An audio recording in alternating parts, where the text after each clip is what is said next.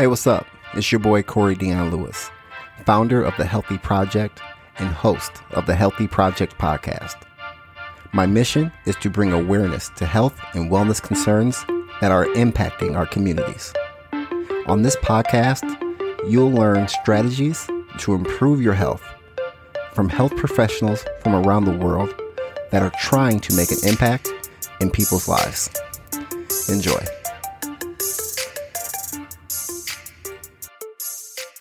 Hello, everybody. Thank you for listening to the Healthy Project podcast. I am your host, Corey Dion Lewis. I have a great guest in the building today, uh, Director of Pharmacy and Population Health at Caremount Medical, uh, passionate about improving outcomes through medication use and op- optimization and collaboration. I have Doctor Gurdeep Sareen on the podcast today. Gurdeep, thank you so much for being on the episode today. I appreciate it. Thank you, Corey, for having me. I'm excited to talk about a little bit more about pharmacy. Let's let's begin, man. So what what gets you up in the morning? Uh, well, besides my alarm, uh, why I get up and what I like to do, I, I really like to solve problems. I think it's something I've always wanted to do, is really come to something and scratch my head, not know the solution, and work with people on how to solve that. You know, I kind of fell into pharmacy, but in my current role, I get to do that every day. I work collaboratively with leadership and providers on how we can optimize medication use and how we can use that to improve care for our patients, improve affordability, and reduce total cost of care. As of lately, the use of the pharmacist in, you know, in a primary care team uh, and being an integral part of that has has grown. You know, to what extent do pharmacists play a role in improving population health? I know that's your wheelhouse. So, you know, what what kind of role do they play? You know, um, is is it new? Is it a new role for pharmacists in population health? Well, I think that, you know, pharmacists have always played a level of a role in population health, but their role is becoming more visible, and the data behind that role is becoming more visible. And population health is such a broad term often used in healthcare and encompasses so much. Uh, so by definition, we're trying to say, what is the health status and the health outcomes within a group of people? And then how do you improve that? So pharmacists can really make a big impact on population health. And some of those areas are in preventative care, disease management, and value-based care. So with prevention, we're talking about vaccine administrations. During COVID, uh, I think that became really apparent that pharmacists and community pharmacies are big hubs to deliver services. Yeah. And, you know, a lot of pharmacists were put on the in the field to administer, or they were administering it in those independent or chain pharmacies. Uh, so I think that's a huge area that they can play. They can also help with screenings. You know, another part of population health ma- management is disease management. So one of the most common interventions of, to control disease is actually medication management, using medications to control it. So think about when you go to the doctor and you have diabetes, they often give you a medication. Pharmacists, we spend six or more years becoming experts in medications. So we really know that subject matter pretty well. Uh, we are equipped to identify issues, resolve medication issues. And how we do that is through a process of medication reconciliation and medication therapy management. Uh, so this actually helps reduce medication errors, reduces um, E D visits and re- readmissions, which in turn reduces total cost of care. There are other components where we look at how pharmacists, with their expertise, can kind of can actually reduce medication costs and help improve performance in value-based care contracts. So for first part, reducing medication costs, we've been trained in the clinical and the financial aspects of medications in school, which is pretty unique for a healthcare professional. Uh, so right. Let me give you an example or a scenario. You know, you have the only finite amount of resources that we all have, and that's why population health exists. how do you manage those finite resources to deliver the best care for populations? So if you have, let's just say twenty thousand dollars and you have to manage a population who has various conditions. Now, one of the major conditions is high cholesterol. If you have two drugs and they're basically the same efficacy, same clinical uh, safety, but one drug is one dollar and another drug is ten dollars. So if you use the drug that is ten dollars, you're going to spend a lot more money taking care of that population than if you used the drug that is one dollar. Right. And then for that, yeah. So it's we all we recognize that, you know, medicine is an art. So there's a pop, percent of people who need that more expensive drug, but does everyone? Right. And so pharmacists can actually work with the provider to say, hey, we can switch them over to a less expensive medication. And then if they, that doesn't work for them, or for some reason they're contraindicated, they can use a more expensive one. But then it's being more prudent about the healthcare resources that you have. Right. So it it can kind of it can kind of start it kind of starts with the pharmacist when it comes to their medications on, hey, we can either use medication A, which may be more expensive. If that's the way we're going to go, then you may have to adjust how you uh, manage that patient.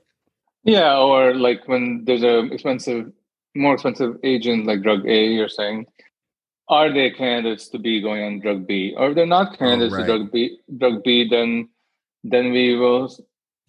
If there are certain reasons, then we we accept it, we approve it. It's just a way to manage those expenses because not everyone needs that more expensive drug. So why would we use a more expensive agent for the majority of people when it's not needed? What role does the patient play in all of this when it comes to their medications? That's a really good question. So more and more, the patient experience and the, and shared decision-making is becoming very important in healthcare, and as it should. Uh, an engaged patient is a much more adherent or um, yeah, adherent patient uh, or compliant patient.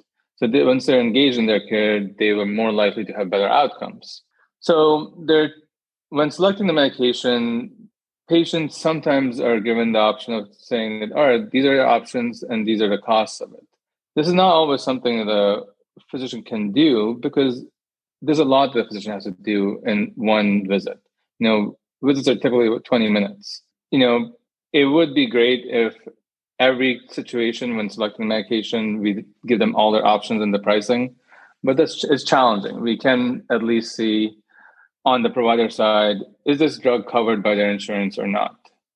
Uh, and that helps to an extent. But when it comes to medication selection, once that script is written, let's say it goes to the pharmacy and it's expensive or there's a prioritization, oftentimes that feedback doesn't go back to the provider that, oh, hey, we need to switch it to something different. So that leads to patients not taking their medications. Or should that medication be in a more expensive tier category on the insurance? Does copays add up? So, right. you know, imagine you're on, if you're on one medication and it costs you twenty dollars a month, you're probably okay. Uh, some people aren't with that twenty dollars, but some are. But there are very few people, you know, as your as conditions get more complex and more medications are added, very few people can afford, you know, two hundred dollars plus a month for multiple medications. It becomes overwhelming. Then you decide, oh, okay, maybe I'll just take half a pill a day. Maybe I won't take right. this medication. And doctor doesn't always know this. Yeah, and they and they won't tell the doctor. they, yeah, I mean, you know, it's it's sometimes. It's a hard conversation. As a human being, do you want to tell someone that, hey, I can't really afford this? Right. It's challenging. Unless you're probed for it, even then it's, it may be challenging to say it. Absolutely. And, and that kind of leads into my next thought is in regards to medication adherence, right? And, and that is something that I know is is a big deal. It's it's talked about a lot in, in working with with patients outside of the obvious issues of if you're not adherent to your medication, the the damage it could do to your health and managing your health. What are some other things that you've noticed or have seen with with people who have trouble just managing their medications in general? And, and what kind of advice would you give to them to be able to improve that? So let me just make sure I understand the question. So aside from adherence problems, what are the challenges with medications? Yeah, absolutely. Yeah, so this kind of ties into what I was saying before about how pharmacists can improve medication management. So many people get their care from more than one provider. And oftentimes it's not, or I would say often, sometimes it's not as part of the same group. So the provider doesn't know what the other provider do, does. For right. example, you go to hospital A, then you go to hospital B, they don't know what they did. They have different Which, E M Rs, things like that. Correct. So just from a medication perspective, provider A from hospital A and provider B from hospital B, they prescribe medications to the patient. The patient takes them as they're supposed to take them. They fill it either at the same or a different pharmacy. Now you have provider A thinking they're on a certain regimen and provider B thinking they're on a certain regimen. They don't know about the additional things. This leads to medication errors because there can be duplications, there can be interactions, there can be high-risk medications. So the, the process of medication reconciliation is important. What I would say to patients who or people who are having who are taking medications is that communicate with your provider and your pharmacist about all the medications, including those are vitamins, minerals, over-the-counter medications that you're taking, because they actually do play a huge role in your entire medication regimen. Uh, so there are a variety of different over-the-counter medications that can severely interact with other medications. So it's important that you're very transparent about that. Right. Absolutely. And yeah, so like this, um, this medication reconciliation process is actually very important and very challenging for systems to kind of tackle. Uh, they're actually startups that are focused on just helping organizations tackle this issue, because medication reconciliation is known to be valuable, but sometimes it's very time consuming and it's hard to really s- scale because the cost of something like a pharmacist is actually really high. You know, there's a startup that I had done a, done a white paper for, Tr- Trinity Health, which actually helps organizations do this. Oh, the the, the reconciliation.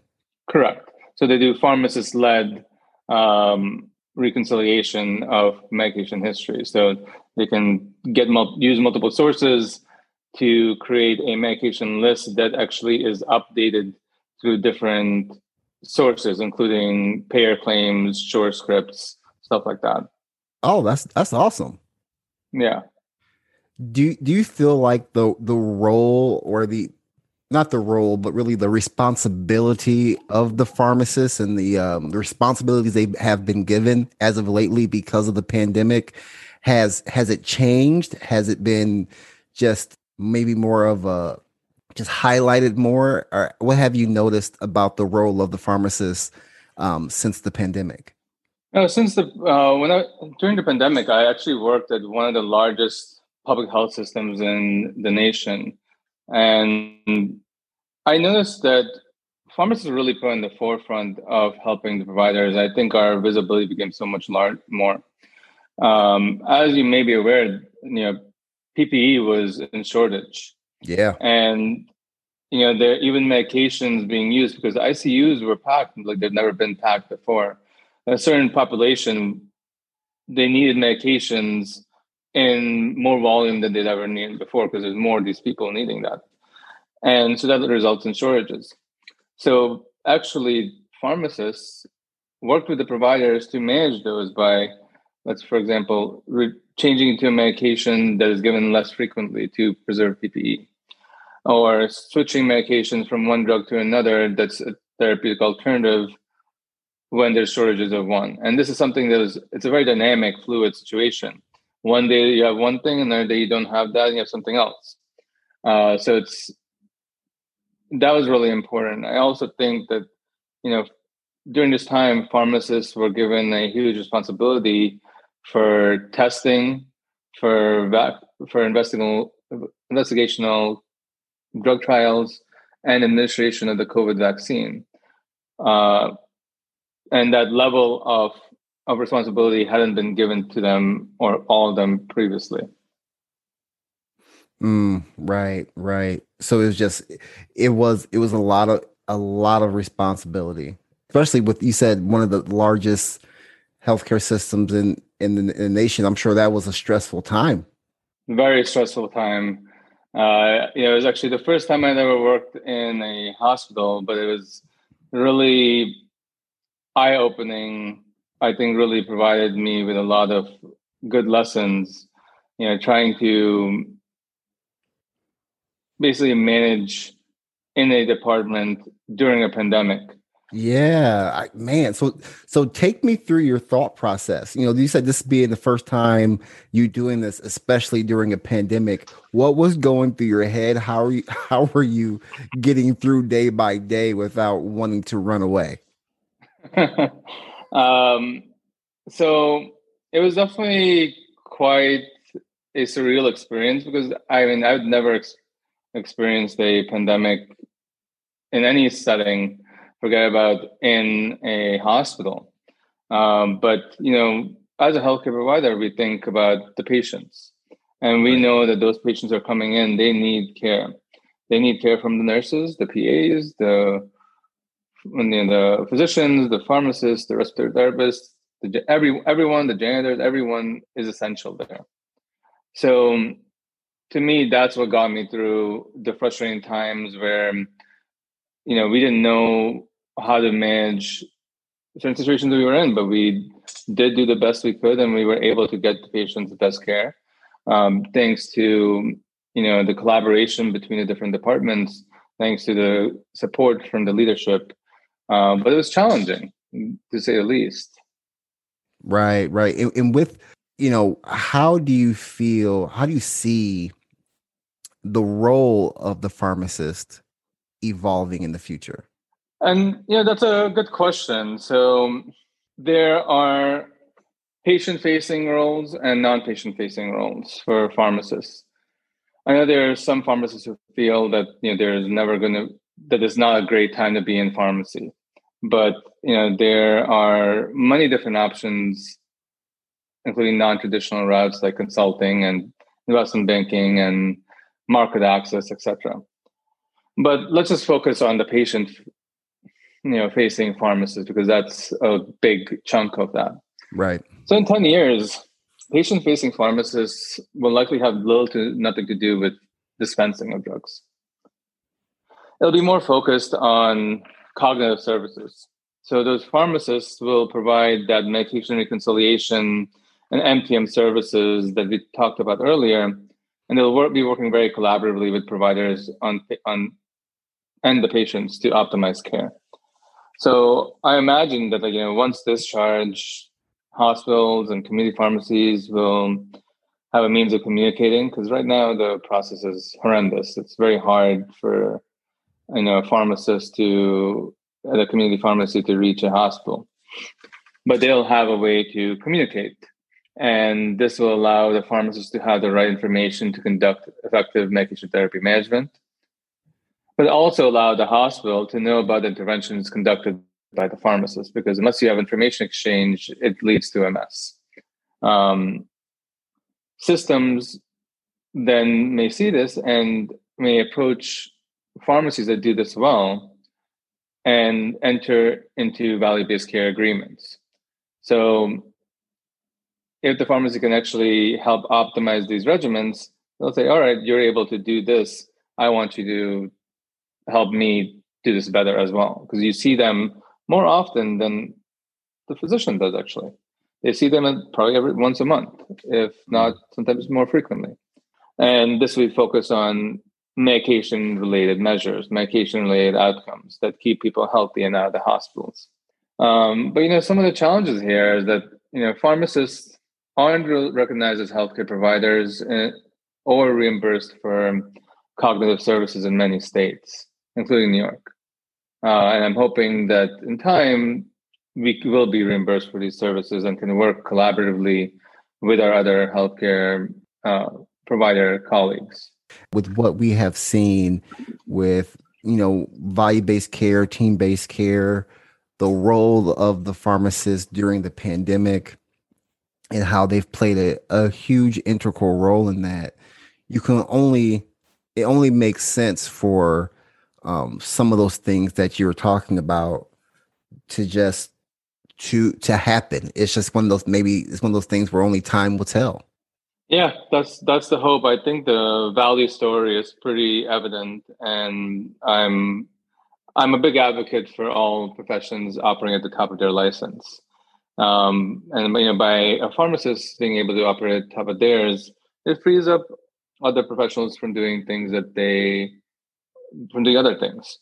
So, like in addition to the things that I told you, those pharmacists may be able to, you know, refill a medication for a patient who is chronically on the same dose or the same drug for a, a long time. Right now, we can't do that. Or, you know, administer rescue medications or titrate a dose based on guidelines agreed upon with the provider and the pharmacist. Uh, there are a variety of different models that can be implemented to help in, in the future state of pharmacy. All right, absolutely. Well, Gurdeep, th- Gurdeep, thank you so much for being on the podcast today. I really appreciated your time. Um, if anybody listening wanted to get a hold of you, learn more about you, uh, where can they find you? Yeah, absolutely. On LinkedIn, I'm uh, listed as Gurdeep Singh, and I work at Caremount. So please just add me. Again, happy to always have a conversation with people uh, and talk about pharmacy and, you know, learn about people's stories. Uh, I do want to just uh, also mention that uh, all opinions discussed, everything discussed here is opinions of myself and no way represents uh, Caremount or Optum. Awesome. Awesome, man. Well, again, thank you so much for your time. I really appreciated it. And everybody, thank you for listening to the Healthy Project podcast. I'll holler at you next time.